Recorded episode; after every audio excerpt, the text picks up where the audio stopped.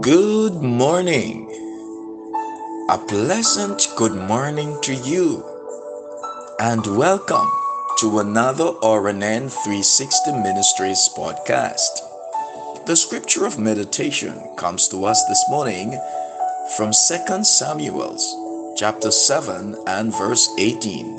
I'll be reading the, the New King James Version, and it reads, then King David went in and sat before the Lord, and he said, Who am I, O Lord God? And what is my house that you may have brought me this far? Friends, you may have a thousand excuses for why you can't accomplish your dreams and for why you should settle where you are because you have reached your limit. But God is saying to you what He said to Moses in Numbers chapter 11 and verse 23. Is the harm of the Lord too short to deliver you? No, friends. The harm of the Lord will deliver you, provide for you, vindicate you, and promote you.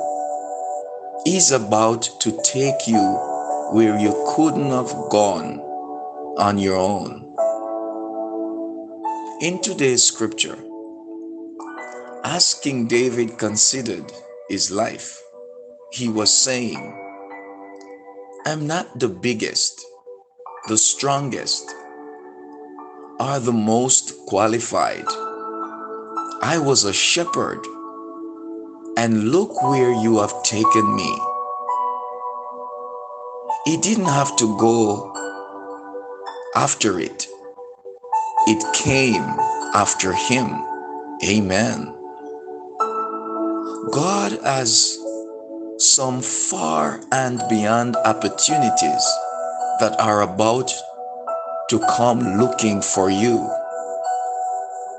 It's the harm of the Lord reaching down to promote you, to elevate you, to increase you. As with David, you're going to look back and say, God, look what you have done.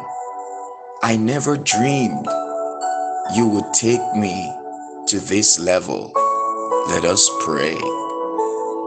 Father, thank you that your harm is never too short to deliver me, provide for me, vindicate me, and promote me.